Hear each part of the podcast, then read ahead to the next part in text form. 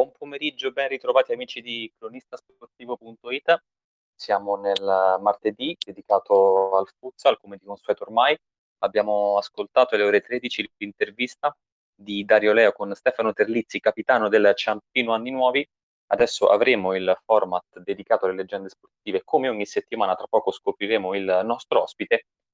Dopo di me, alle 16, Lorenzo Savi curerà il Talent Scout dove sarà ospite Luca Prudenzi dell'History Roma assieme al preparatore dei portieri Andrea Arpinelli e poi alle 17 chiuderà il palinsesto di giornata Cristiano Simeti, chiuderanno, chiedo scusa, il palinsesto Cristiano Simeti e Alessandro Bizzi con il recap e quindi i migliori momenti del fine settimana.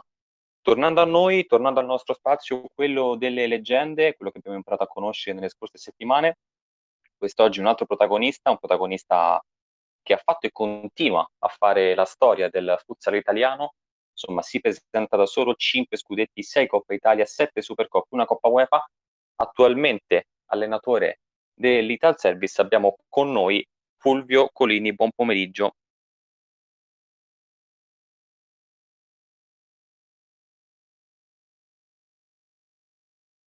Quando vuole le ho attivato il microfono, mister può, può prendere la parola.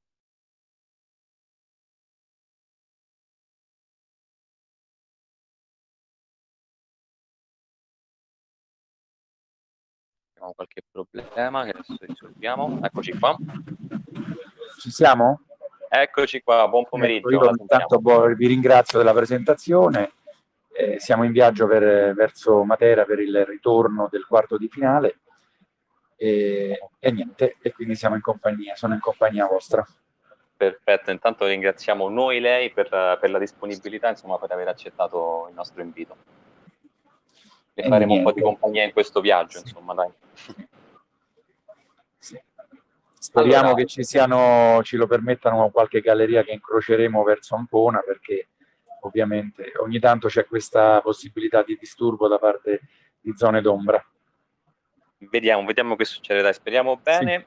Sì. Allora, eh, come facciamo sempre, insomma, eh, per introdurre, per iniziare la chiacchierata, la domanda che faccio un po' a tutti è è come avete iniziato, no? Lei intraprende questa carriera negli anni Ottanta ed è comunque uno dei, dei primi a, ad arrivare in questo sport. Quindi se ci può raccontare insomma come è iniziato, se c'è stato un evento particolare, qualche persona particolare che l'ha, che l'ha inserita o, o qualcos'altro insomma, che si ricorda.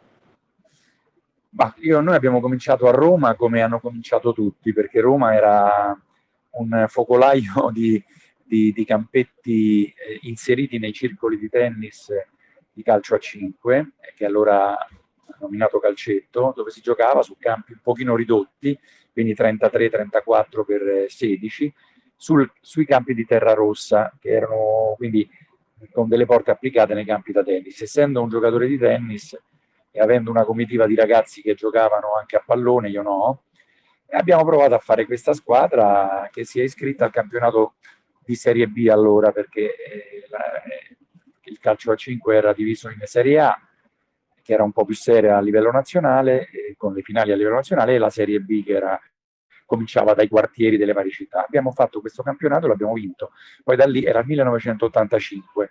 Quindi da lì poi dopo la passione è continuata, anche indipendentemente dal lavoro che eh, stavo facendo a Roma con la famiglia, un ristorante al centro di Roma, io ho sempre proseguito eh, questo hobby, diciamo, e quindi poi è andata da sé. Da allora io non ho mai saltato una stagione, dal 1985 a oggi. Eh sì, comunque questa cosa di, di proseguire, di fare anche altro al di fuori del calcio a 5 è una cosa che ho, abbiamo constatato anche con altri ospiti, insomma. Diciamo che si è sempre mantenuto anche un impiego al di fuori, perché comunque diciamo che forse non sarebbe bastato solo il calcio a 5. Beh, no, eh, poi allora era proprio super dilettantistico, per cui noi, ecco, noi ricordo, ricordo, che in cambio di questa cavalcata che ci ha portato a vincere la Serie B, eh, ci hanno offerto per eh, due o tre anni l'iscrizione gratuita al circolo di tennis, capito? Quindi era questo.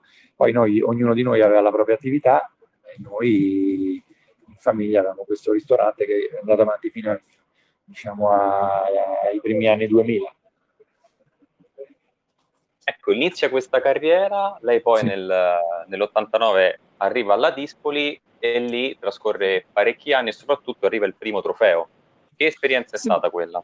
Beh, lì è stata eh, la prima vera grande gavetta perché uscendo dal guscio del tennis 4 di Roma, dove io giocavo a tennis, eccetera, noi siamo andati con un gruppo di alcuni di quei giocatori de- che avevo già lì ed altri in Serie B praticamente alla Dispoli, quindi vincendo la B e la 2 e presentandoci in Serie A eh, dove abbiamo raggiunto la finale di Coppa Italia al primo anno addirittura e l'anno dopo abbiamo vinto la Supercoppa. In quel periodo molto bello, mi ha lasciato tanti amici, soprattutto il presidente Giuseppe Grando, una persona straordinaria, e abbiamo fatto quattro semifinali scudetto, tutte e quattro perse con le allora regine del nostro sport che erano il Torrino di Alessandro Nuccorini e la PNL di Piero Gialli, quindi grandi eh, allenatori e grandissime società. Sono stati anni molto belli che hanno insomma contribuito a formarmi un pochino anche dal punto di vista professionale. Nelle scorse settimane abbiamo avuto, eh, faccio un piccolo salto temporale, due protagonisti della sua Roma dello scudetto. Abbiamo avuto Ciccio Angelini e settimana scorsa Junior, che ci hanno raccontato come quel gruppo che non partiva con i favori del pronostico, grazie anche a una grande unità di intenti, è arrivato poi al successo. E quindi vorremmo sentire un po' la sua esperienza, la sua opinione. Abbiamo sentito il punto di vista dei giocatori, sentiamo quello di, di chi era in panchina e di chi li guidava.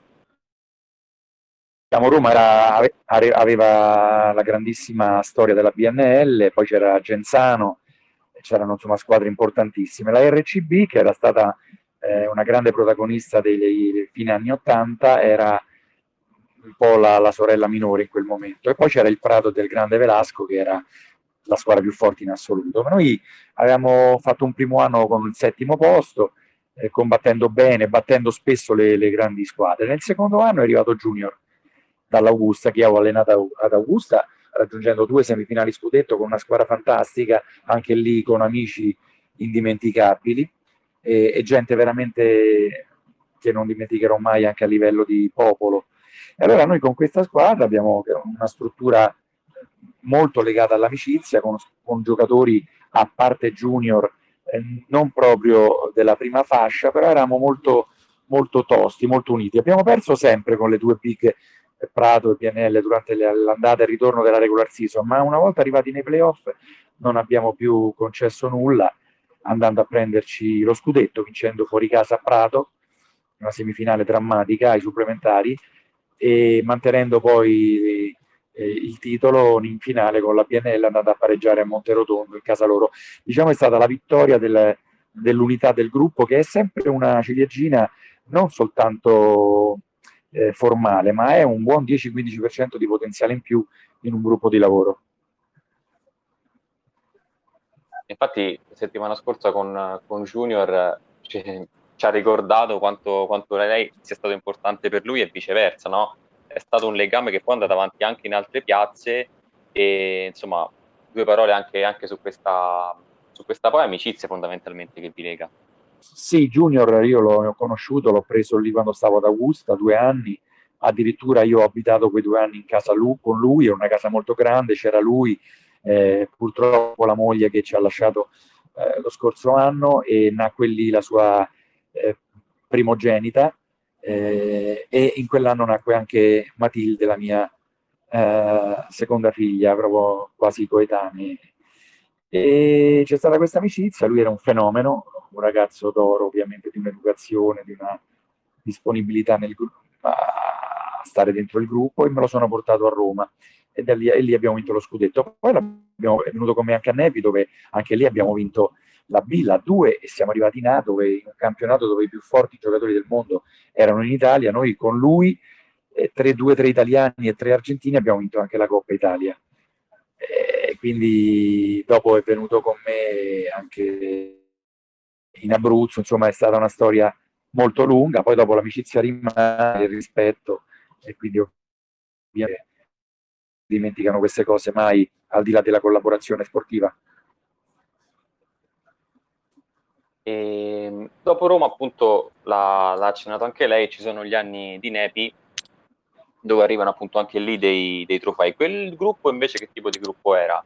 diverso da Roma? Trovato una, insomma, dei giocatori diversi oppure c'era anche lì un'unità di intenti importante? Beh, intanto lì sono venuti Marchetti e De Bella, che erano due ragazzi italiani molto amici, eh, grandi lavoratori sul campo, grandi, eh, molto efficaci nella compattezza del gruppo. Poi io ho creato questa struttura argentina che io da sempre perseguo, una struttura, un'anima argentina dentro lo spogliatoio, vennero Planas, Bresciani, eh, Garzia, forse il giocatore più intelligente che abbia mai allenato, e, e, e Shoni Gonzalez, che era il secondo pivot insieme a Junior. Quest'anima argentina insieme ai, ai ragazzi italiani e a Marco Maresca in porta era diventato un gruppo formidabile che ha vinto eh, le due serie inferiori e poi ha portato questo trionfo che secondo me è stato il più grande della mia carriera perché in rapporto alle forze che avevamo di fronte è stato quasi incredibile e, e poi siamo arrivati anche lì eliminando il Prato ancora una volta di Velasco in semifinale eh, contro il Perugia di Ronconi che poi vinse lo scudetto, perdemmo in semifinale di misura, eh, due partite perse di misura, quindi un gruppo molto ma molto unito anche quello, con Planas, eh, insomma è una, una, bella società che poi dopo, dopo questa impresa ha deciso di unirsi poi alla Lazio, io quindi sono, ho cambiato e sono andato un anno a Perugia a conoscere un altro amico, Riccardo Gaucci. E anche lì è arrivata, è arrivata la Supercoppa, una sola stagione, però comunque un trofeo. E insomma, se ci racconta anche, anche quella annata lì, quella squadra lì, anche se ha trascorso solamente una stagione, immagino però sia stata importante poi all'interno della sua carriera. Beh, lì è importante intanto perché ho conosciuto Riccardo, che è un ragazzo veramente speciale, una, un, un, guardandolo come giocatore, apparentemente poteva non sembrare un fenomeno, ma io l'ho voluto fortemente anche a Montesilvano perché non ho mai visto un trascinatore di spogliatoio così. È veramente uh, quello che toccava trasformava in oro e infatti era riuscito a vincere lo scudetto col Perugia. Purtroppo appena arrivato è successo quello che non sarebbe dovuto succedere, cioè che il Perugia è stata forse una delle, o l'unica, l'unica delle poche squadre italiane ad essere perseguita dalla, dalla, dalla mannaia della giustizia sportiva e fu squalificata e condannati anche i proprietari a un'agonia momentanea. Il Perugia fu retrocesso e quindi noi fummo costretti ad abbandonare l'idea di un Perugia calcio a 5 forte. Riccardo eh, Caucci fu costretto, insomma, dalle note vicende a distaccarsi, non poté giocare e noi cedemmo i giocatori più forti rimanendo con una gestione limitata a, a giocare in 6 praticamente quel campionato mirando alla salvezza, però avendo meritato la Supercoppa vincendo lo scudetto l'anno prima del Perugia contro proprio il mio Nepi che ha vinto la Coppa Italia le parti si invertirono e io affrontai proprio il mio Nepi eh, con questa squadra un po' non proprio un po' rabberciata un po' la, la nostra. Però vincemmo questa Supercoppa 4 a 2 battendo il Nepi che poi fu un grande protagonista fino alla finale scudetto e noi invece ci salvammo. Però la Supercoppa l'abbiamo portata a casa con una partita perfetta. Chiaramente alla fine della stagione eh, i problemi del Perugia proseguirono, quindi io abbandonai Perugia. È stata l'unica volta della mia carriera che io ho lasciato una squadra di mia volontà, ma era impossibile continuare viste anche le, le, le, le gravi problematiche economiche. E andai a Montesilvano a conoscere il presidente Antonio Iervolino e soprattutto il direttore generale Nicola Troilo, che è tuttora un mio grande amico. Ecco, cosa, se c'è stata una motivazione che l'ha spinta a fare quel tipo di scelta, dove poi tra l'altro ha trascorso anche parecchi anni in una delle squadre in cui ha militato di più in carriera, no? È stato un motivo sì. scatenante, qualche conoscenza, come diceva poc'anzi, oppure qualcos'altro? non so perché istintivamente ero molto affascinato dal, dal calcio 5, dal, dalla, alla Montera. Conoscevo eh, purtroppo un amico Corrado Roma che ci ha lasciato in maniera incredibile per un incidente proprio tornando da una gara e quando mi ha chiamato il, il, il Montesilvano eh, proprio prima del, del playoff perché col Perugia ci siamo salvati ma ci siamo anche qualificati per i playoff perdendo però il primo turno. Quando mi ha chiamato ho subito accettato, anche perché eh, dall'incontro è emersa una delle persone abbastanza eh, alla mano, molto appassionate, con un progetto ben chiaro in mente. Quindi o avevo già scelto prima di finire il, il campionato e quando do la parola io non la disattendo mai. E lì poi arriva anche il, il successo a livello, a livello, continentale, quindi le chiedo a livello prettamente tecnico, quella che, che squadra era, che, che, squadra in realtà, perché poi appunto con diverse stagioni cambiano anche i giocatori, cioè se è stata la squadra più importante o comunque insomma anche adesso lei milita in una grande squadra, però che tipo di squadra era quella, quella lì?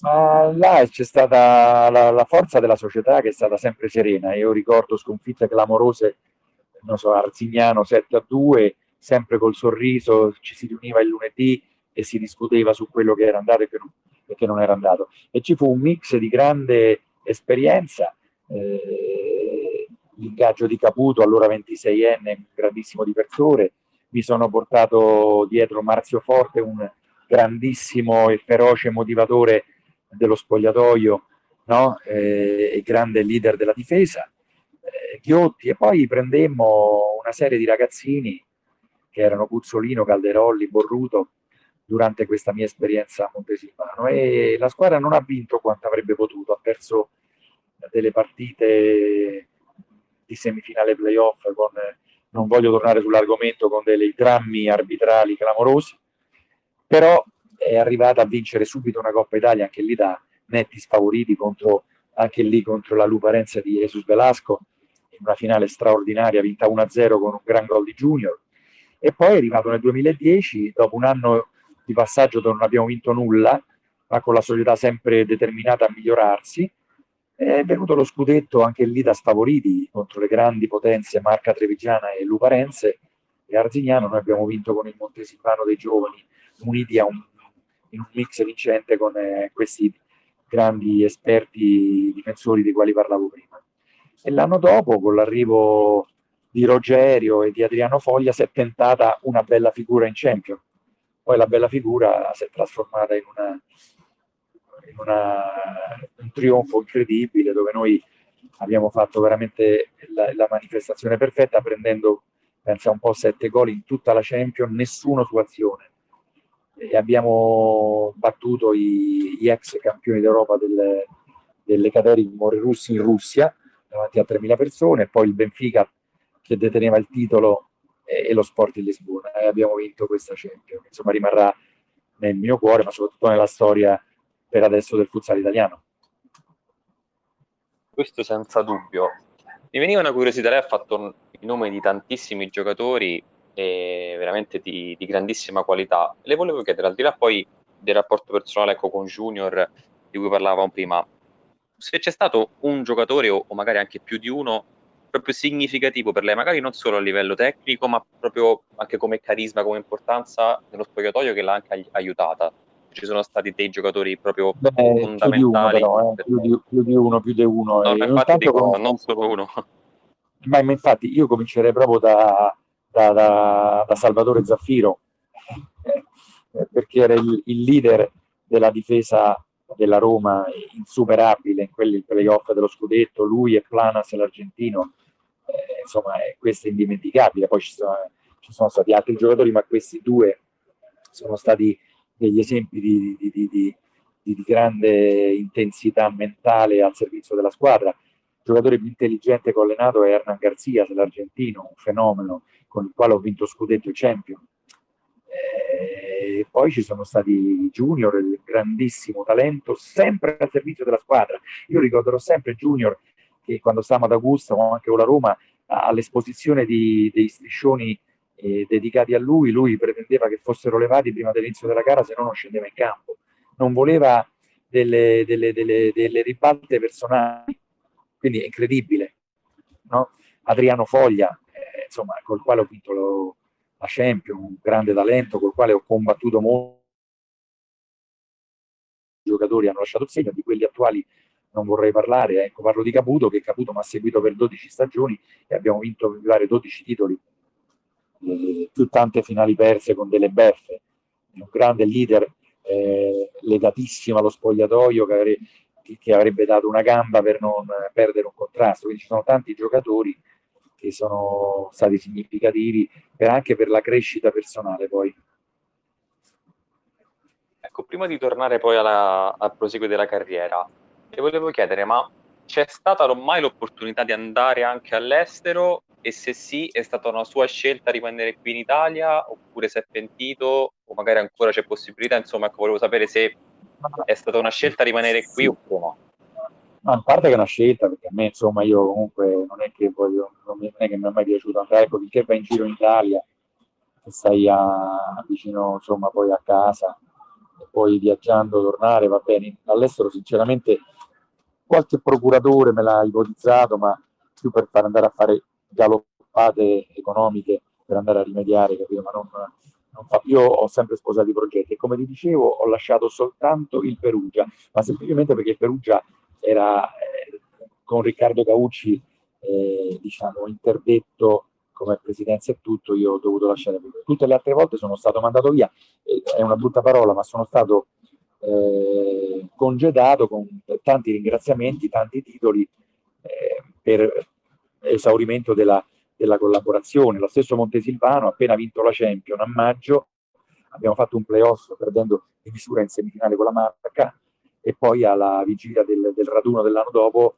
la società ha inteso cambiare eh, rinnovando, giovanendo la squadra e prendendo Antonio Ricci, quindi anche lì io non, ho, avrei, non avrei mai lasciato il Montesilvano campione d'Italia, rinunciando tra l'altro alla Coppa Intercontinentale. È sempre stata alla fine di un rapporto che io non ho mai avuto coraggio di, di porre in essere e sono sempre stato invitato eh, da, da, in amicizia chiaramente ad, ad, ad andare via. Ecco. Quindi questo è quello che è successo sempre. Invece per quanto riguarda la nazionale c'è mai stata qualche, qualche ipotesi oppure, oppure, no? C'è stata un'ipotesi, ecco, la chiamiamo così, diciamo quando poi la gest- sotto la gestione Montemurro c'è stato un cambio di rotta e lì eh, c'è stata un'ipotesi alla quale, eh, la quale era però in contemporanea con eh, una, diciamo una, un approccio di conoscenza eh, anche a livello progettuale con eh, il presidente dell'Ital Service Pesaro Lorenzo Pizza, nel momento in cui c'è stata la, la, la conoscenza eh, della famiglia Pizza, io eh, ho deciso di, di non l'ipotesi nazionale, che comunque era ancora un'ipotesi, e di troncarla subito per sposare il progetto Pesaro. L'ho fatto altre volte quando sono andato anche alla Dispoli, quando sono andato a Nepi, mi chiamarono squadre un pochino più prestigiose sulla carta a quel tempo, però io a parola data e soprattutto a progetto iniziato non ho mai lasciato, quindi avevo già idealmente sposato il progetto Pesaro, quindi l'unica piccola eh, diciamo affaccio alla possibilità della nazione italiana è abortito perché io ho già sposato il progetto Pesaro. Ma crede che in futuro possa ripresentarsi un'occasione così? E poi soprattutto, lei ha tanti anni di esperienza, crede che fare il selezionatore possa essere, non dico più difficile, ma diverso dall'allenatore di campo tutti i giorni ed è una cosa che proverebbe a fare oppure preferisce lavorare tutti i giorni con il gruppo? No, è chiaro che qualunque allenatore serio preferisce allenare il gruppo e tutti i giorni, se ti senti allenatore. Andare in nazionale è un prestigio immenso, una cosa meravigliosa che se tu metti poi nel tuo curriculum in bacheca è una cosa meravigliosa, però non, non, può essere l'ambizione di un, di, un, di un, allenatore che ancora ha voglia di campo. Tra l'altro poi qui c'è il discorso eterno della, de, de, de, di genitore 1 e genitore 2 della nazionale, che sono la PGC e la divisione calcio a 5, che non lasciano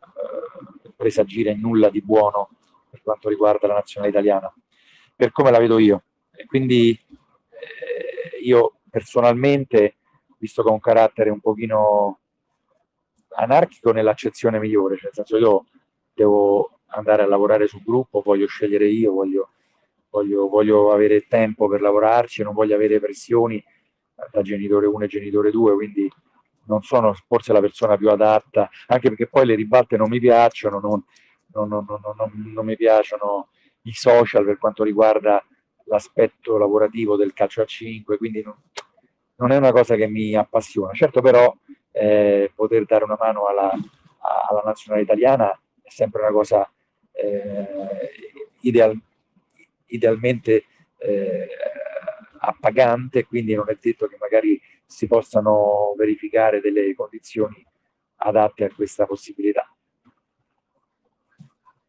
Tornando invece alla carriera della quale ci eravamo fermati a parlare prima, nel 2012 arriva la tappa della Luparense, no? un biennio lì, che lì ovviamente arrivano dei, dei titoli. Ecco, che, che, esperienza è stata, come dicevo prima, in una squadra che comunque in quel momento era una, una superpotenza, no? Allora, intanto ti stai dimenticando la fossa delle Marianne, nel senso che io sono stato qua appena cacciato via, perché parliamoci chiaro, dal Montesilvano sono stato proprio allontanato per divergenze sulla, sulla, sul progetto post-champion. Eh, c'è io sono rimasto Caos Reggio Emilia. Sì, io sono stato nel, nel, girone di ritorno al Caos che era ultimo in classifica e purtroppo insieme a Tony Dandelle e Marcelligno siamo retrocessi proprio in una sfida all'ultimo respiro con uno spareggio praticamente contro il Venezia del grande eh, Luigi Pagana. Quindi eh, bisogna ricordare questa parte negativa dove non siamo riusciti a salvare il caos di Marco Calzolari, ecco, se no facciamo, eh, non facciamo giustizia della, della, della verità. Peccato perché se fossi andato secondo me all'inizio in quella squadra, potendola correggere, avremmo fatto grandi cose perché già nel finale di stagione abbiamo fatto grossi risultati eh, contro squadre importanti, però non è bastato per, per, per farcela.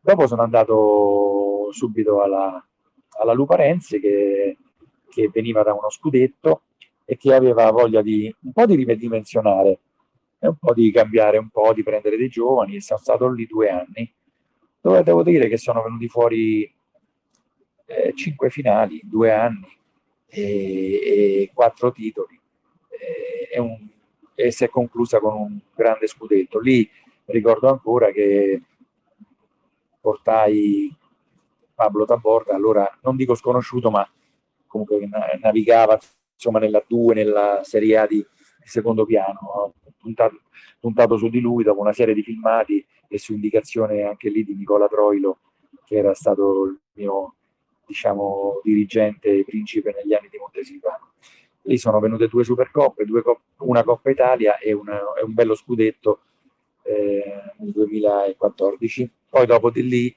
eh, la Luparense anche lì decise nuovamente di cambiare progetto e di eh, ridimensionare ancora una volta perché Zarattini era un po' così e quindi abbiamo preferito eh, interrompere il, dopo due anni questa, questa avventura. Siamo rimasti però amici, devo dire, ci sentiamo spesso col presidente Zaratini. Ed è venuta la chiamata della, della famiglia Iannascoli da Pescara. Ecco, ma c'è rimpianto per, per, essere stato solo due anni oppure comunque li considera un buon percorso, anche se magari non troppo lungo, ma soddisfacente allo stesso modo? Ma io è stata la, la, una delle peggiori avversarie anche a livello di filosofia calcettistica con eh, Jesus Velasco, insomma scontri terribili, eh, eh, insomma dove noi eh, siamo stati acerrimi rivali. Quindi andare lì, io sono stato poi accompagnato da, anche da critiche, da, da, da, qualche insulto pure da parte di qualche tifoso, eh, da, da, scetticismo. Invece eh, sono arrivate due anni che insomma dove comunque soprattutto il primo anno con una squadra veramente che non era all'altezza di quelle che erano poi le concorrenti. Ci sono stati cinque finali, ripeto, quindi per cui eh, l'esperienza c'è stata, eh, non, non, è stata un'esperienza negativa, per cui va bene così, era fisiologicamente terminata, perché Zaratini è un presidente vulcanico che ogni... Sì, è andato avanti con Velasco per 5-6 anni, ha vinto tantissimo, ma aveva squadre galattiche, e poi dopo ha cominciato un pochino a cambiare strategia, quindi questi alti e bassi con progetti che cambiavano continuamente a me non è che piacciono molto, per cui si è deciso di interrompere, quindi non c'è rimasto nessun rammarico e, ognuno avanti per la propria strada. Poi come, come diceva il ritorno in Abruzzo con, con il Pescaia, anche lì successo, successo al primo anno, come è stata anche quell'avventura lì insomma? E lì è stata, te lo dico sinceramente, è stata, Pescara veniva da un decennio di Serie A, gli ultimi anni con grandissimi investimenti su giocatori, eccetera, ma nessuna, non solo nessun titolo, ma nemmeno, eh, nemmeno grosse soddisfazioni di classifica e niente. Eh, la famiglia Ianascoli la conoscevo da avversario perché i derby col Montesilvano erano feroci, e, però anche lì c'era tanta, tanta, tanta, tanta voglia di, di non di riscatto, di, eh, di, di, emergere definitivamente e salire sul tetto d'Italia, perlomeno come eh, concorrente delle grandi squadre eh, del nord, eh, l'Asti e tutte queste super squadre. E abbiamo fatto subito tre finali, tre finali su tre, Coppa Divisione, Coppa Italia e Scudetto. Primo anno ho gestito molto bene, un po' in sottonumero, però la squadra è stata battuta soltanto ai rigori della Coppa Divisione, a 10 secondi dalla fine della Coppa Italia ha vinto lo Scudetto. Poi anche lì c'è stata un, qualche divergenza sulla gestione con, eh, con la proprietà, eh, nella gestione anche delle, della composizione della rosa. Sono venuti altri quattro titoli in tre anni, alla fine cinque titoli e dieci finali, compresa poi dopo l'undicesima una finale europea di Final Four a Madrid, dove anche lì ci siamo ritrovati di fronte a Velasco perdendo di misura contro l'interview. Insomma, belle soddisfazioni e però poi al terzo anno la società è, insomma, è, diciamo un po' finita, ecco, e quindi io appena iniziata la stagione sono stato costretto ad andare via. Peccato, però tre anni di successi con eh, anche un'altra finale scudetto che, della quale non voglio parlare perché è stata la, una delle pagine più amare della mia carriera con le squalifiche di Caputo, Porruto, la mia di 16 giornate, una, non commento, non commento perché ho già pagato duramente per averla commentata. Quindi diciamo una grande esperienza, però finita un po' male a Pescara. Ecco, prima poi di arrivare al, al presente, le volevo chiedere, lei ha un'esperienza importantissima, insomma, oltre 30 anni in questo sport. Secondo lei, come e quanto è cambiato il calcio a 5 in Italia e soprattutto che direzione sta prendendo?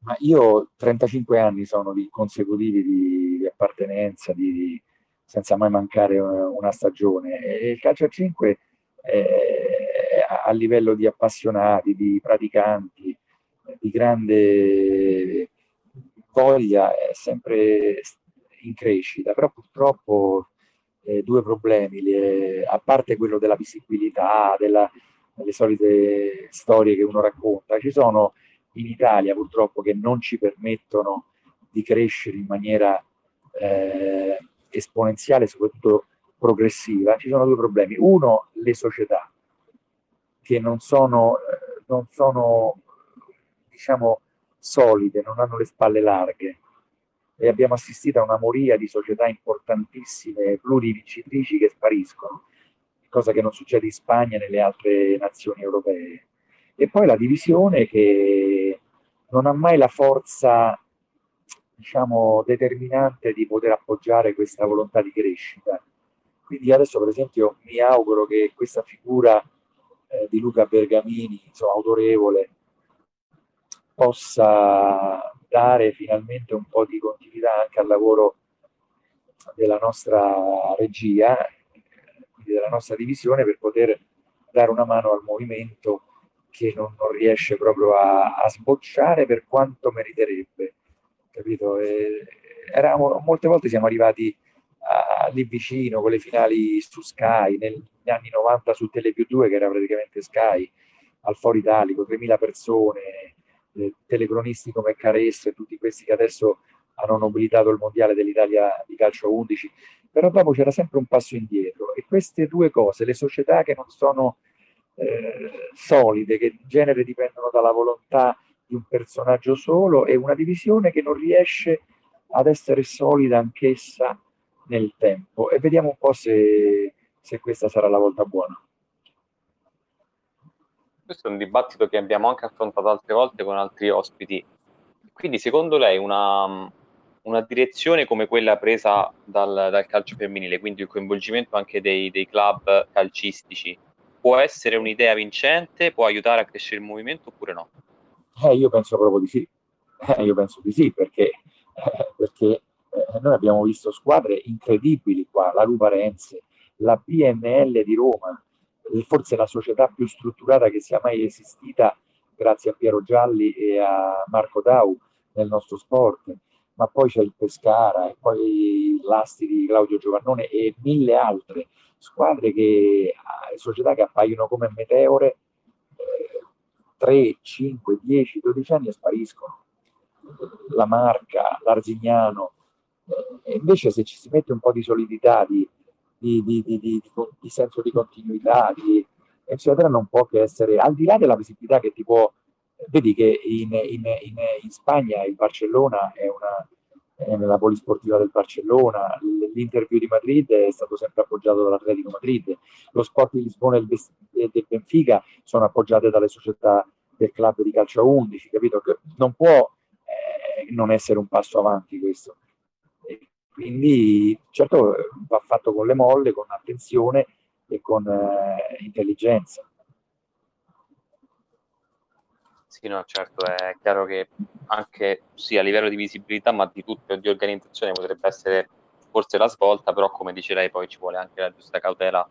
Non è che da un giorno all'altro ovviamente si può, può sperare di creare una, una connessione del genere, ovviamente. Certo certo. Ecco, poi arriviamo a... Sì, prego, prego. No, dicevo, bisogna che le cose siano fatte con, eh, con molta attenzione per evitare e scongiurare eh, dei pericoli di rigetto, capito?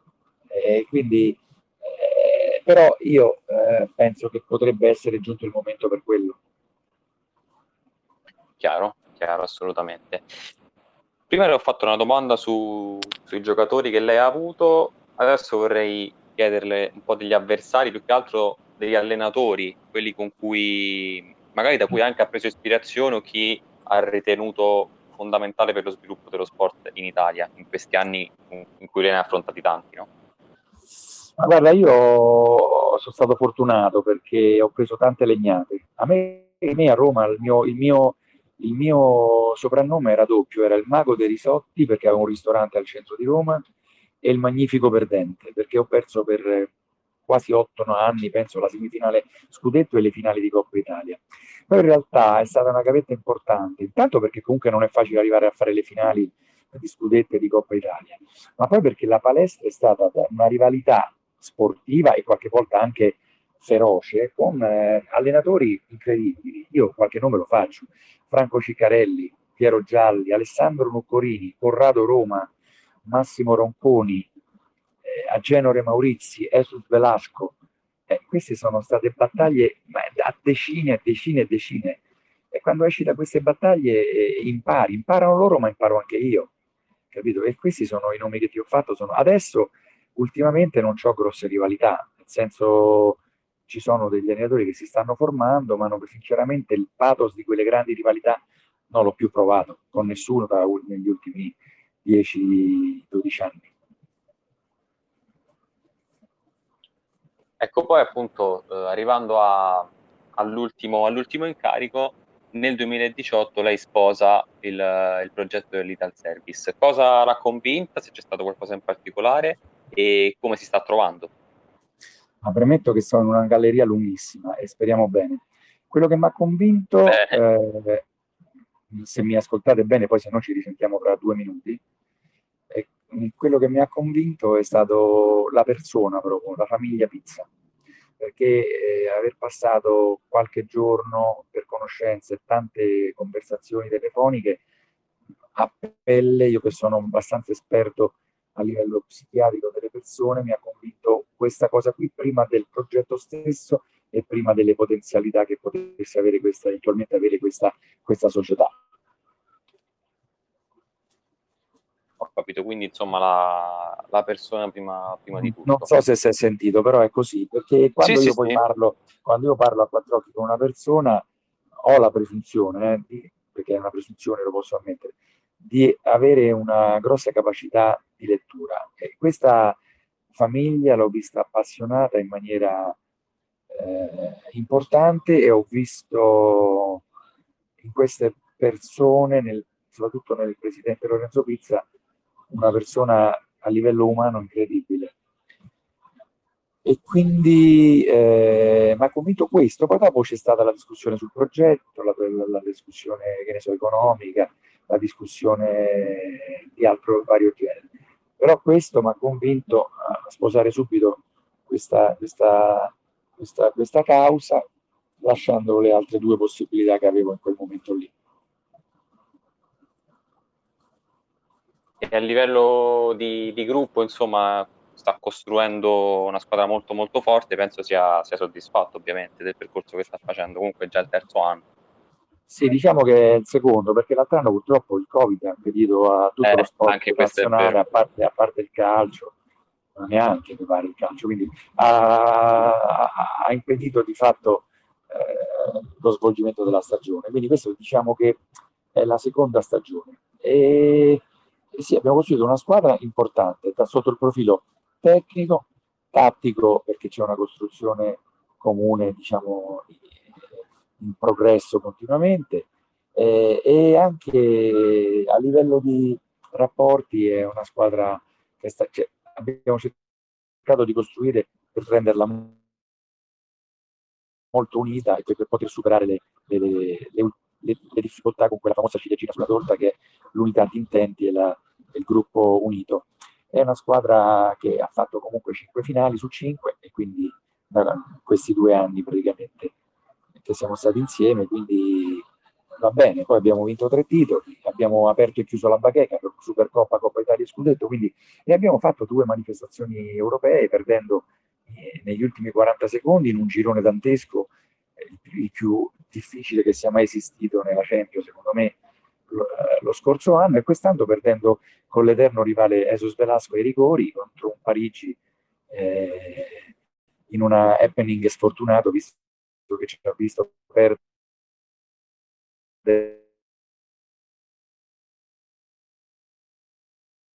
durante la partita da Borg e Borruto e nonostante questo abbiamo perso i rigori con una squadra che poi lo ricordo ha perso all'ultimo minuto a Barcellona per 2-1 quindi anche lì ci siamo stati più che dignitosi Guardi, mister, adesso arriva ecco, un po' il segnale disturbato che temevamo, quindi le faccio, le faccio l'ultima poi la saluto, insomma, la lascio al viaggio. Sì. Le chiedo, insomma, se, sì. ha, se ha qualche sì. obiettivo, qualche aspettativa per, per, il futuro, qualche programma, oppure, insomma, vive un po', tra virgolette, la giornata.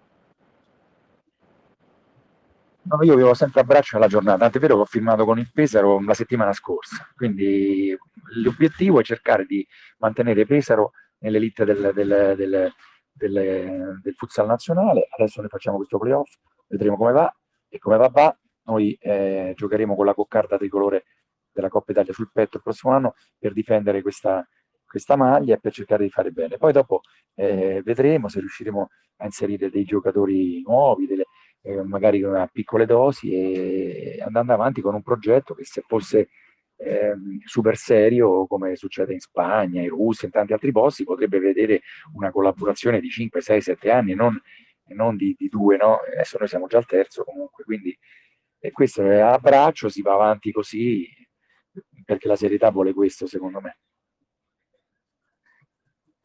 Mister, grazie, è stata una piacevolissima conversazione davvero, la ringraziamo per il tempo che ci ha dedicato. Grazie a voi, ovviamente. E le facciamo, le facciamo un in bocca al lupo, insomma, per, per il futuro prossimo. Eh, crepi il lupo, grazie a voi e buon proseguo di trasmissione. Grazie a lei, buona giornata, buon viaggio. Salutiamo e ringraziamo ancora il mister Fulvio Colini, allenatore dell'Ital Service uh, Pesaro. Per oggi si chiude qui uh, lo spazio dedicato alle leggende sportive. Io vi ricordo che per chi insomma, non potesse ascoltare in diretta le nostre trasmissioni sono disponibili i podcast su Spotify. Il pomeriggio di cronistasportivo.it va avanti, va avanti, prosegue. Tra poco alle ore 16 Lorenzo Savi curerà lo spazio Talent Scout con ospite Luca Prudenzi dell'History Roma assieme al preparatore dei portieri Andrea Arpinelli e poi chiuderanno alle 17 Alessandro Bizzi e Cristiano Simeti con il recap. Da Lorenzo Pesse il ringraziamento per averci ascoltato. Ci sentiamo martedì prossimo con le leggende sportive del futsal. Buon pomeriggio.